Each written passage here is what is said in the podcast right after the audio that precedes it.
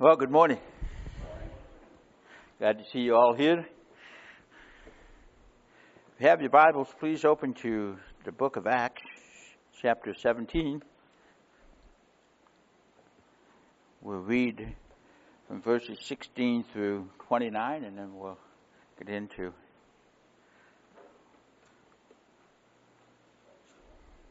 so Acts 17, beginning in verse 16. Now, while Paul was waiting for them at Athens, his spirit was, be, was being provoked within him as he was observing the city full of idols. So he was reasoning in the synagogue with the Jews and the God fearing Gentiles, and in the marketplace every day with those who happened to be present. And also some of Epicurean and Stoic philosophers were conversing with him. Some were saying, What would this idle babbler wish to say? Others, he seemed to be a proclaimer of strange deity because he was preaching Jesus and the resurrection. And they took him and brought him to the Areopagus, saying, May we know what this new teaching is, which you are proclaiming. For you are bringing some strange things to our ears, so we want to know what these things mean. Now, all the Athenians and the strangers visiting you used to spend their time in nothing other than telling or hearing something new. So Paul stood in the midst of the Areopagus and said, Men of Athens, I observe that you are very religious in all respects. For while I was passing through and examining the object of your worship, I also found an altar with this inscription To an unknown God. Therefore, what you worship in ignorance, this I proclaim to you. The God who made the world and all the things in it, since he is Lord of heaven and earth, did not dwell in temples made with hands, nor is he served by human, human hands as though he needed anything, since he himself gives to all people life and breath and all things. And he made from one man every nation of mankind to live on all the face of the earth, having determined the appointed times and boundaries of their habitation. And that they would seek God, if perhaps they might grope for him and find him, though he is not far from each one of us. For in him we live and move and exist, as even some of your poets have said, for we also are his children. Being then the children of a God, we ought not to think that the divine nature is like gold or silver or stone, an image formed by the art and the thought of man. Father, make this time profitable for us all, we pray. In Jesus' name. Amen. I want to thank the ECF Men's Committee for allowing me to speak this morning, and uh, I'm glad to have you all out, and we could all be doing something different on a Saturday morning, but here we are, finding ourselves to fellowship in the in the Word and food. So, our first segment of our of our time today will be invested in the topic God, the author of life. Now, this is not just a title to a conference. It's a statement of belief, a proclamation of sorts. It's a worldview it's an announcement of how life came to be. It is as though we're all saying all over again, in the beginning, God created the heavens and the earth. Whenever you stick a title like God, the author of life, you are proclaiming a worldview. You are stating something, whether you, we mean to or not. We are making a statement about what we believe and how we are ascertaining how things came in to being. The title intimates God is responsible for life's origins, and this is a bold assertion to make in the day and age in which we live, just like it was for Paul when he made it originally on Mars Hill. We're not the first one to have to uh, battle with pluralism. We're not the first society. We're not the first age. We're not the first uh, people to live in a time where they don't believe that God is the author of life. Now, as you can imagine, the enormity of the subject is a bit overwhelming, and there's no way I can ever hope to exhaust all. And that's not my intent, is, is not to exhaust you this morning, but to give you a comprehensive view of what we're talking about.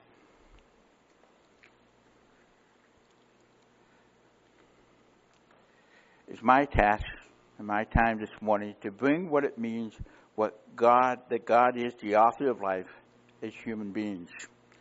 I have three main points uh, of thought for us to search out together in the form of three questions. How did we get here? What does it mean to be created by God? And lastly, how are we to live with the truth that God is the author of life? So we're going to look at how did we get here? And what does that mean to be created by God? And how are we to live with the truth that God is the author of life? So, how did we get here? That's the big question.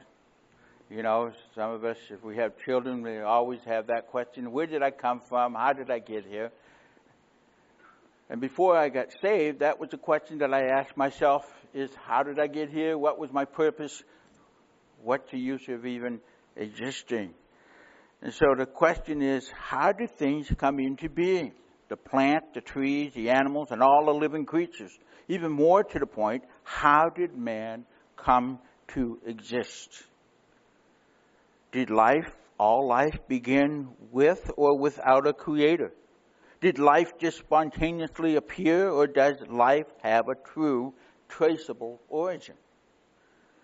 The other question associated with this discussion is why origin matters. Why does it matter that we have a point of origin? Why is it that we is it important that we have an epicenter? Why is it important that we have a hub by which we can say, yes, this is where we can hang our hat, this is where we can put the, the nail in and say, this is where things began.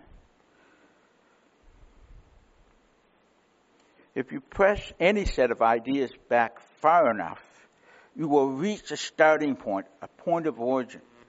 If it does not begin with God, it will begin with some dimension of creation the material, the spiritual, the biological, or the empirical. Here's just a few of suggestions of how what people say that how we came into being. The first one is the endosymbiotic theory, which this theory is was uh, started by Lynn Margulis, and it uh, suggests that multiple forms of bacteria entered into the relationship to form a cell. And then, of course, someone by the name of James Lovelock um, came along with the Gaia theory, which proposes that such bacterial symbiosis establishes the environment in which produce a, a support system for us. So here we are. We started as a bacteria, and then lo and behold, here we are. That's what some people would propose. And then there's panspermia, which cells from outer space. Some scientists believe that there were some cells from outer space that attached themselves to a comet or a meteorite, and lo and behold, came to this planet and started life.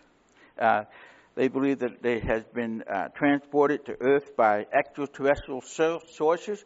Have you ever seen that movie, Artificial Intelligence? There you have it. Steven Spielberg. You know, at the end, who is it that came? It was the aliens. Who and they were watching over things. That's the reason why some people believe that there were, there were UFOs, that there were actual extraterrestrials, because after all, they are the ones responsible for our existence. So what they do from time to time is they make a visit, and they they uh, they watch over us. They check up on our progress. So uh, that's that's quite a uh, that's quite a point of origin. And then you have cosmogony, which is uh, it's uh, any theory concerning the coming into existence or origin of the universe, or s- some uh, of how reality came to being. And, and, what it says is, in the specialized context of space science and astronomy, the term refers to theories of creation of the solar system. For example, Greek mythology and some religion believe that there was uh, there was a, chaos, utter chaos, and of course the only way that that chaos was settled was that there was a battle of the gods, and one god was able to establish the sky, the other god was able to uh, to uh, create the ocean, the other gods were able to create the clouds and all of that, and so it was a utter chaos, and that's out of chaos came order. So there's the, creation of the universe or the cosmos uh, in creation myth. They believe that creation is a myth. So uh, there's there's a, a, number of those that, that can go along. The Egyptians they believe that our universe uh, actually the Earth was a was a giant egg with wings and it hatched and voila here we have lo and behold here we go. And then you have the electric spark theory. And what they believe is that electric sparks can generate amino acids and sugars from the atmosphere loaded with water and methane and ammonia and hydrogen. And somebody in 1953, uh, a person by the name of Miller put lightning in a bottle. And he said, Lo and behold, this is how we got life. It came from, from lightning. It, they go on to say that, um, that lightning may have helped create the key building blocks of life on Earth in its early days. And over millions of years, larger and more complex molecules could form, although subsequent research indicates that the early atmosphere of the Earth may have been poor in free hydrogen. So, as you can imagine, they have to revamp that. They have to refocus that, that study. So scientists have suggested that volcanic clouds in the early atmosphere might have helped uh, build with the, the methane, the ammonia, and all, all the rest. So you can see that there is a, there is a variety of, of creation stories. There are, there are a variety of opinions of how we came into being. And of course, as someone said, is that decisions mirror the soul. How we look at how we became uh, in this world, how we came to being, is really picturing what we really think deep and then downside. So if you're in Acts 17, please, uh, we'll look at verse 22 through 25.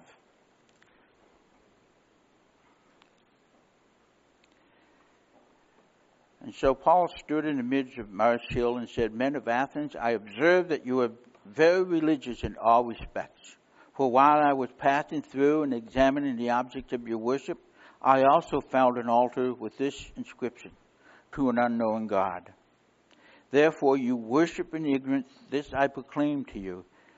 The God who made the world and all things in it, since he is Lord of heaven and earth, does not dwell in temples made with hands, nor is he served by human hands as though he needed anything, since he himself gives to all people life and breath in all things. So we see in this paragraph that Paul is exposing a worldview concerning God and creation, which is human beings are never neutral when it comes to God. Human beings are never neutral when it comes to the being of God. Either we worship God as creator or we turn away from God. Because the heart is either directed toward Him or against Him. Theoretical thinking is never to be pure, is never so pure or autonomous as many would like to think. We're all tainted with something. We all have a bias we all come to the table with a preconceived idea. And of course, when it comes to the idea of God, we see that, that, that in, in, in this society, they had plenty of ideas of who God was. Schaeffer would say that all the dots connect back to your idea of origin. We need only to look at Romans chapter 1 if you turn to Romans chapter 1.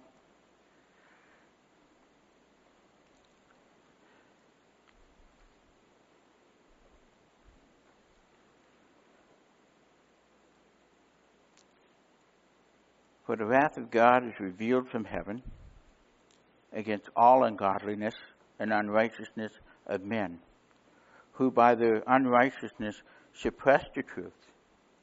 For what can be known about God is plain to them, because God has shown it to them.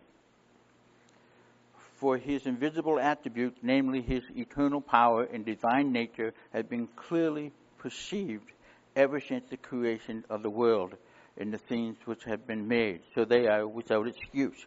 So when we begin to look at our, the world around us, and when we begin to converse with other people, and when we begin to uh, come up with these other different ideas, what they're doing is going clearly against what is plainly common sense.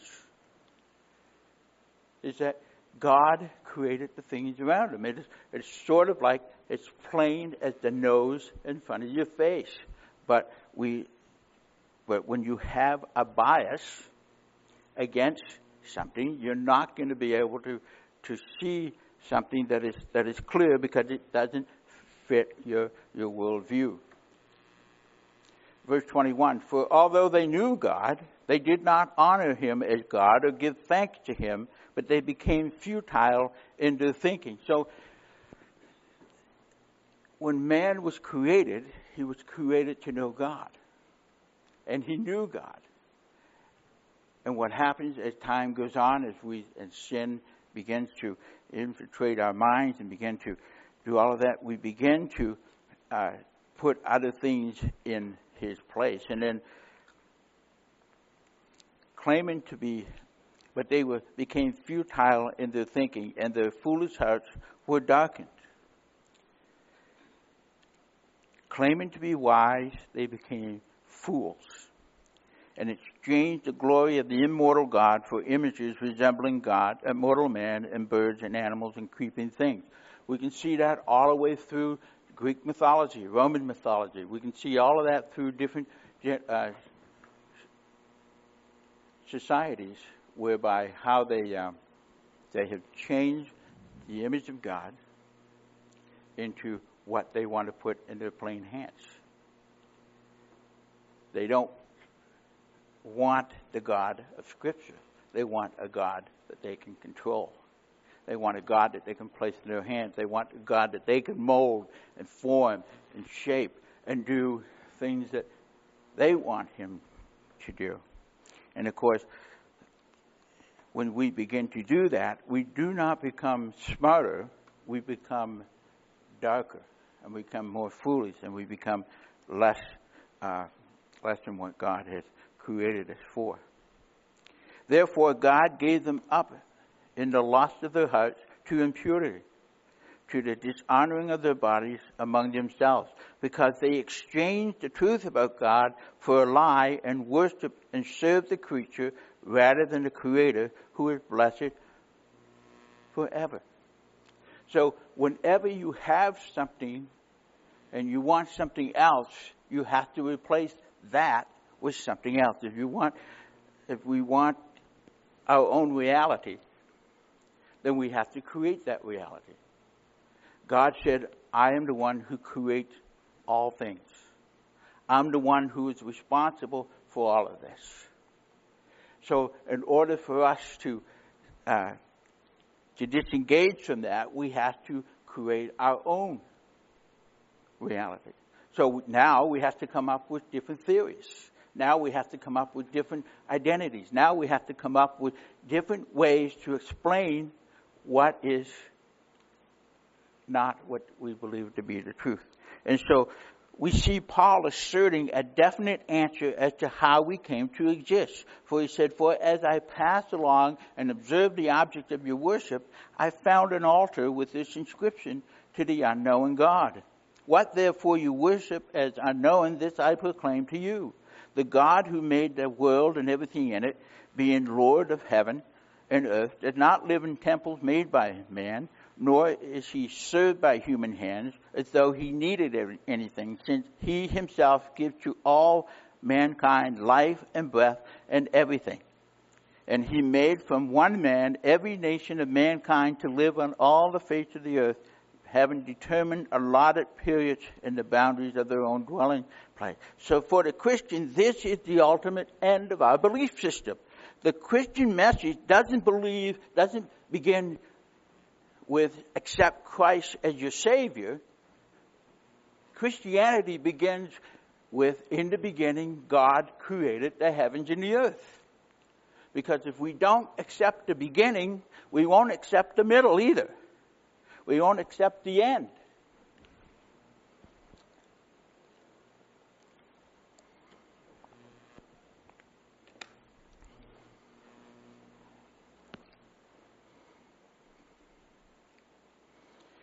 This is the core if we're going to believe anything else that the Bible says. If we don't believe in the beginning God created the heavens and the earth, we won't believe the rest of it either. Scripture teaches God is the sole source of the entire created order. To discover what Scripture has to say on this topic, we simply check with the, the concordance. We can do a simple little Bible study. We can look under the words like create or found or make and so forth. And so when you look at Psalm 24 verse 2, it says, The Lord is the earth and the fullness thereof. And then in Psalm 104 verse 8, it says, The mountain rose and the valley sank down to the place that you appointed for them. Now, these have little to do with human life, but it is pointing to the origin of how we got everything. It does point out how things began. It does have a center from which we can work from, a platform from which we can build upon. Psalm 45 verse, uh, I'm sorry, Isaiah 45 verse 18 says, how does this tie the creation of the world and modern geography with life. For thus says the Lord who created the heavens, who formed the earth and made it and established it. He did not create it empty. He, he formed it to be inhabited. So we're not out of chaos. We are from order. We're not from mythology. We are from an actual beginning with a certifiable origin. Now, if you look at Isaiah 45, verse 12, it says, I made the earth and created man on it. It was my hands that stretched out the heavens, and I commanded all their hosts. So it's not as though we have to, as Christians, that we have to search and strain our brains for new ideas as to how things originated. We have it. It's, Isaiah asserted the fact that God created man. And this is just a sampling of evidence that Paul could have called upon to support his case to those on Mars Hill. More to the point, the apostle is stating clearly that no other gods or opinion can compete with the Lord of creation, and there is no other life source, period. Now, this is, that is a very bold statement that he made. It's a bold statement for us to make in our day and age. That, I'm sorry, just like there is one way to heaven, Jesus Christ. How did we get here? God. He's the author. So then, the title of this conference, God is the author of life, is this not what we are saying? God, creative word, is the source of physical nature laws of human nature, the principle of morality, justice, and arts, and even logic. It is illogical to think that we came from another source other than God. We become foolish. We have become futile. Man has begun to grasp at straws as opposed to settling for what is clear. The only source by which things could have come into being, the Creator can, can be seen and known. And so life has a definite starting point, not a hypothetical suggestion. So, with God being the author of life, what does this mean What does it mean to be created by God? What is, why does it matter whether we come from a primordial soup or is someone who proclaimed to be living crafted us not of wood or stone? What difference does it make? Why does it matter? I would submit that the difference is how we value life. If God is not the author of life, then how will we value life? Oliver Wendell Holmes wrote, I see no reason to attribute to man a significant difference in kind from, a, from that which belonged to a baboon or a grain of sand. The value of life in the womb is ever under attack. One pro-choice advocate said abortion should be legal for the woman to rid herself of the hostile aggressor within her, and thus it is justified to use deadly force to stop it. Now, how do you, when you have that value of life, and when you see life as an aggressive, hostile parasite, and killing it is okay.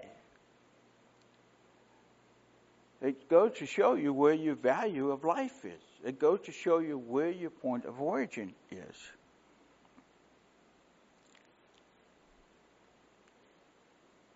The Supreme Court of the land will acknowledge a fetus to be a human, but denies it personhood. This is contradictory logic at best. How can you have one without the other? And those who would advocate euthanasia or the right to die would hold this view of life. People are autonomous, uh, self ruling biological entities whose life purpose is pleasure and whose end is complete extinction. The logical conclusion of this perspective, generally denied by most who hold this view, is nihilism. Is that all there is? And if this is, if, you know, if this, according to this perspective, life should not be continued unless it is a wanted life. So suffering is an unmitigated negative. Therefore, there are some lives not worth living. So, if God is not your the core of your belief system, if God is not your origin, and if you can fudge on that a little bit, then life is not really as valuable as we would like it to be. This is hardly the biblical viewpoint, is it? Of course not. When we say God is the author of life, we are saying life has another dimension to it. One that God has given that is sacred. Look in Acts 17 verse 26, it says, And he made from one man every nation of mankind to live on all the face of the earth. The key, the idea is to live, and the value of life is tied to the one who gave it. So God created us to live, not to die.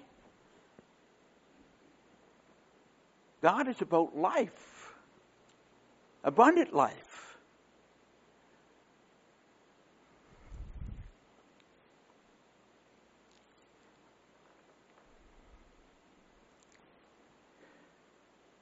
And Paul was confronting the philosophers and those gathered that life did not disappear, it was created.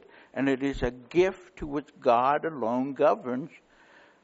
And when it ends, having determined an allotted period, the boundaries of their dwelling place. So God is not only the creator, but He's also the controller of your life. He sets the boundaries. He knows exactly how many. So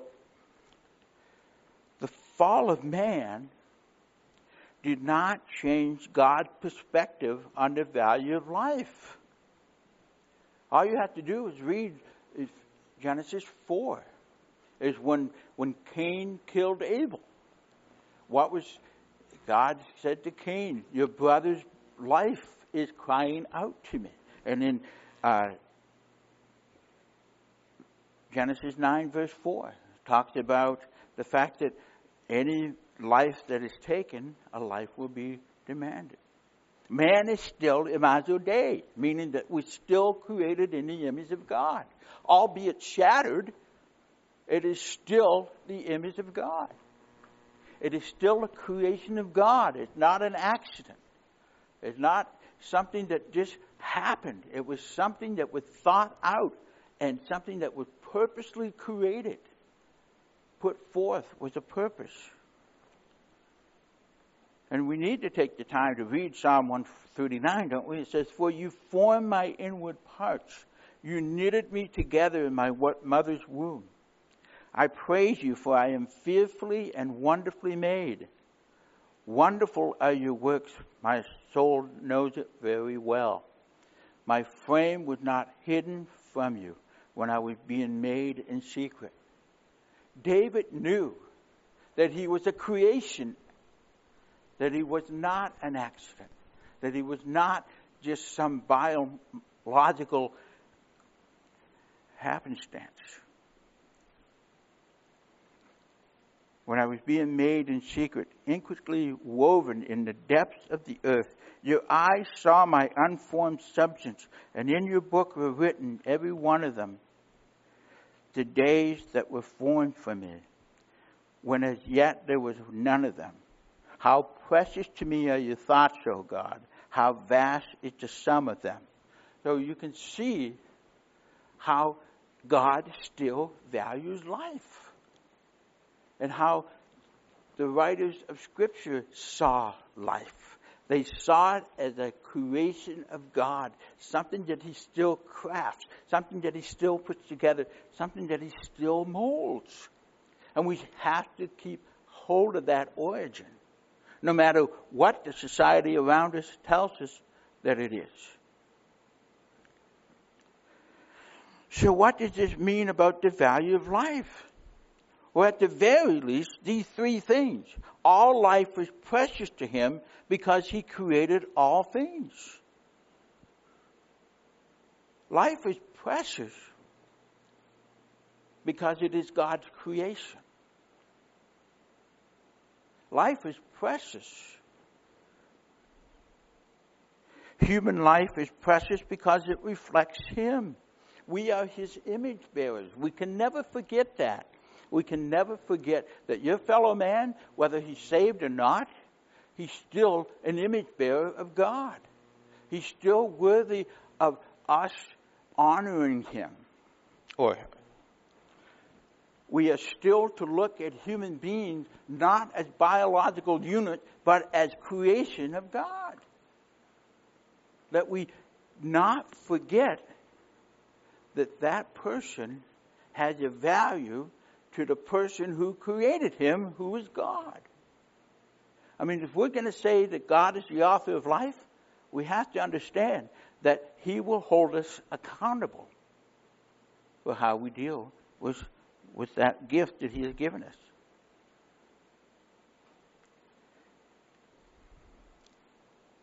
Thirdly, God has not relinquished control in spite of medical advances. You know, an old story about the renowned scientist who came to God and said, You know what? We got it all under control. We now know how to create man. We don't need you any longer. We can do what we want. We can create our own life. God said, Wow, that's really interesting. Show me how you can do that. So they reached down and picked up a piece of dirt, and God said, Oh, excuse me a minute. Go find your own dirt. We can't even create dirt. God is the origin of that. Deuteronomy 32 says, See now that I, even He, and there is no other God beside me. I kill and make alive, I wound and I heal, and there is none that can deliver out of my hand. At the very least, God must value human life since He gave His only Son for them. How valuable is life? We only have to look at the cross. And thirdly, since God is the author of life,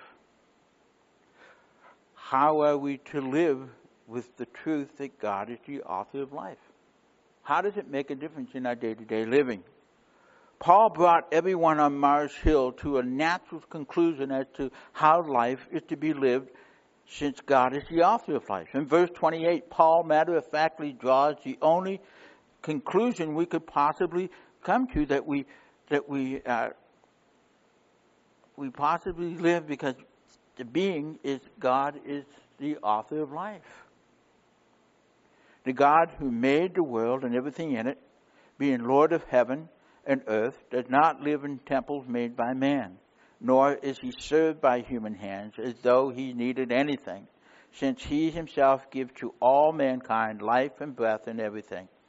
And he made from one man every nation of mankind to live on all the face of the earth, having determined the allotted periods and the boundaries of their dwelling place, that they should seek God and perhaps feel their way toward Him and find Him. Yet He is actually not far from each one of us. For in Him we live and move and have our being, as even some of your own po- poets have said, for we are indeed His offspring. So the bottom line is that we are to live and move and have our being in the only one that matters God. Dorothy Sayers says, if religion does not speak to our work lives, then it has nothing to say about what we do with the vast majority of our time. And no wonder people say religion is irrelevant. How can anyone remain interested in a religion which seems to have no concern with nine tenths of his life? If we live as though God is not the creator of our lives, then what are we living for? If He's not the source, if He's not the origin, if He's not the core of our being, then what's the point? What is the point?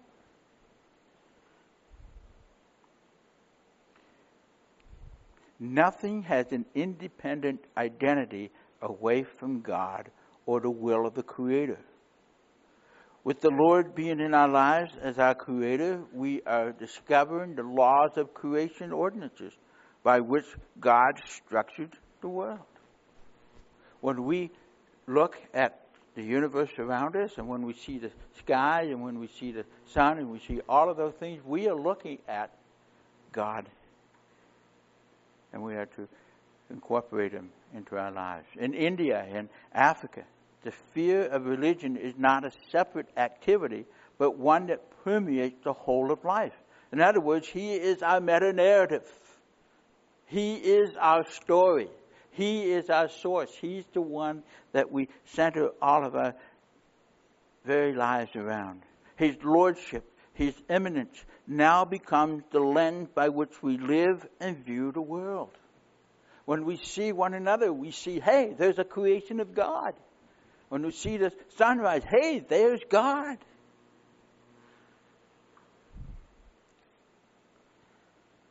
And in verse 28 is to remind us of certain realities that come with God being the author of life. In Him, God is the one that continually sustains us. Without Him, there is no life. Without Him, we cannot be sustained. We moved or are moved is what the Greek implies because we are dependent upon Him for every ounce of strength to make even the slightest motion.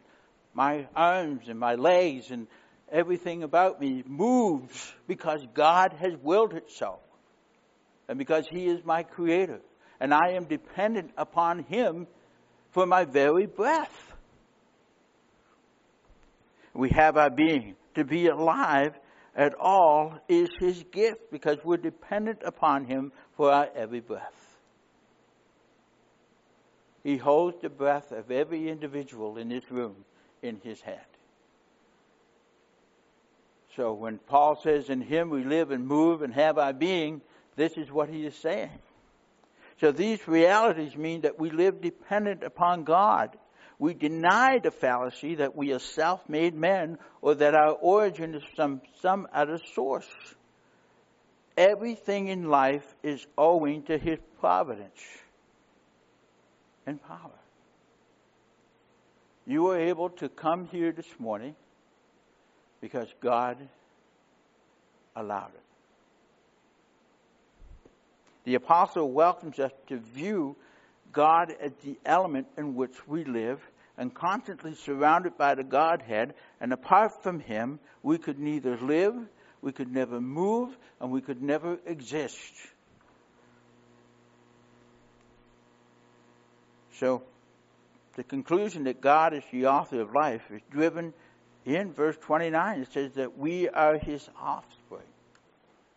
And Calvin says this to mean two things that we are His offspring by being created by Him or that we can be made God's offspring by being crafted into Christ. You see that in Galatians 3:26.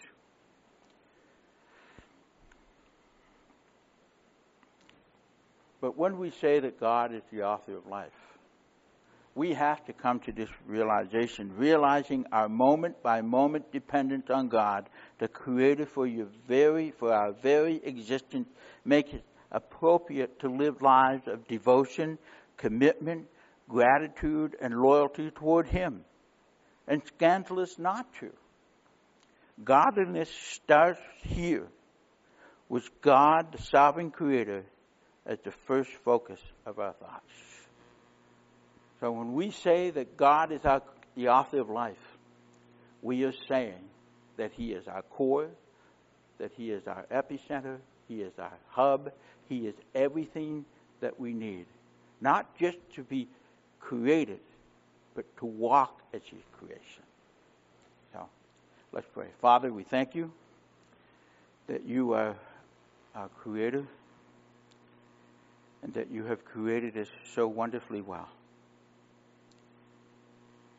And so, Father, I pray that as we contemplate upon the fact that the very breath that we take is from you the very things that we can see and do is all because you are the author of our lives. Pray it's been a blessing to those to the men, and we give you the praise. In Jesus' name, amen.